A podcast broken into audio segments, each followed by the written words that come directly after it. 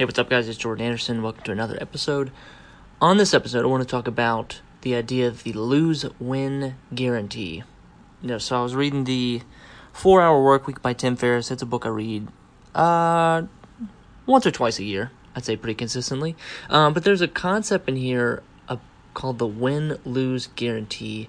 So if you run a you know, if you run an e-commerce website, if you run, if you sell any kind of product, digital product, physical product, uh, there is, there's this idea, obviously, is like money back guarantees, and I think that's very. He would argue in the book it's very old school, it's very standard, it's almost a given, and it's so much of a given that there's no differentiation between you and any other company. It's like, okay, yeah, you do a money back guarantee, great. That means if I want a refund, I have to have my receipt. I gotta call on the phone. I gotta get on the, you know, get on a chat bot with tech support to try to get the refund, and then the refund gets processed. And it's just like it's more trouble for you to get a refund and get your money back than it is for the company. So you, what ends up happening is if you don't like the product, you just silently suffer, and then you never you know you don't tell the company that you want a refund and then they and then they also have no idea that they're selling a bad product or maybe they know they're selling a bad product but they don't care because they have your money and you know you know they, they can give they could care less um, so this new concept or just a you know a more improved concept is the idea of a lose win guarantee so you know like the phrase win win and you know a lose lose. This one is a lose win. So you, the seller, loses and the customer wins. So this is a great way to differentiate yourself with your product. It's just like these little tiny subtle changes to your just your shipping and refund policy. By when I say you lose, they win. So what I mean by this is a great example is if a client wants or if a customer wants a refund on a product then you tell them that great, there's no questions asked. You keep the product and we'll give you your money back, no questions asked. And this, what this does is this just takes the burden off the customer and just really makes it a, you know, even in the, because if they want a refund, then they're not happy with the product. So instead of trying to make an, an unhappy situation even worse, or even more frustrating, you are just being just be the nice, open company that says, "Yeah, sure. If you didn't like the product, it's it's no problem. Here you go. No questions asked. You know, maybe we can we'll get we'll do better in the future next time. You know, Costco does this. Costco does a great job of this. I think even uh, places like Trader Joe's have kind of adopted this attitude that you don't even need the receipt. You just say, "Look, I didn't like this. I ate half of it. It wasn't good. I want my money back or I want something new.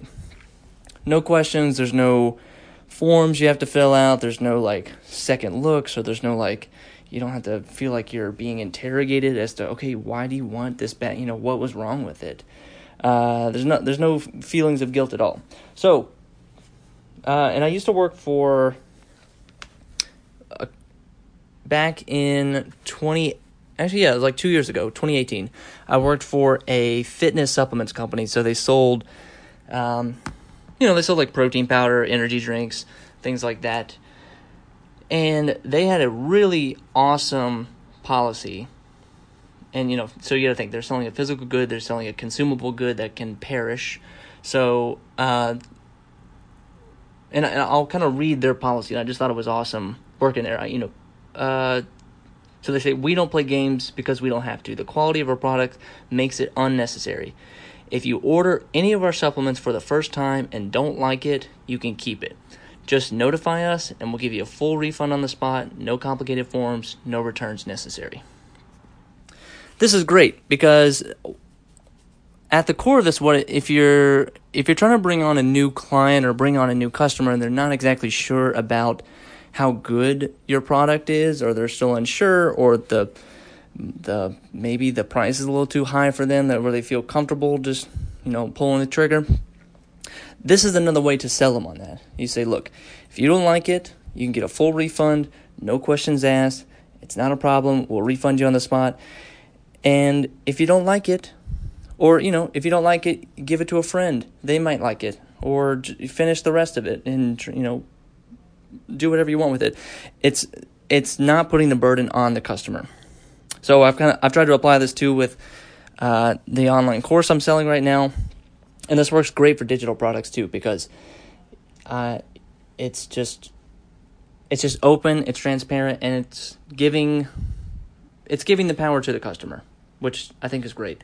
So, for example, like my course, if you you can buy the course, you can buy the book, you can watch all the course, and at the end of it, if you still feel like this wasn't helpful and this wasn't a good idea, or this just was not what you were looking for, not worth the money, I'll give you a refund on the spot, no questions asked. You keep the course, and th- that's it.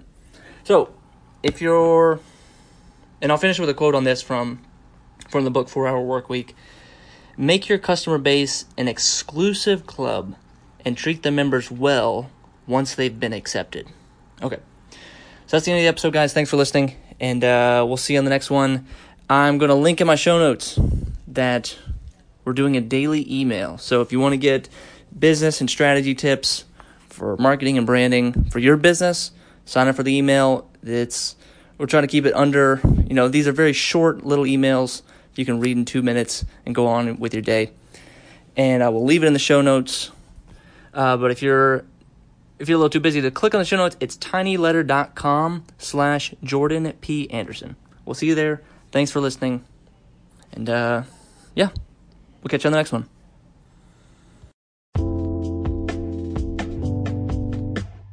Thanks for listening to the Jordan P. Anderson podcast. If you'd like to become a subscriber to my daily email where I talk about business and marketing strategies for your creative small business, then go to tinyletter.com slash Jordan P. Anderson. I also have a few online classes to help get your creative business off the ground. You can find these classes at jordanpanderson.com. Thanks again for listening, and I'll see you on the next episode.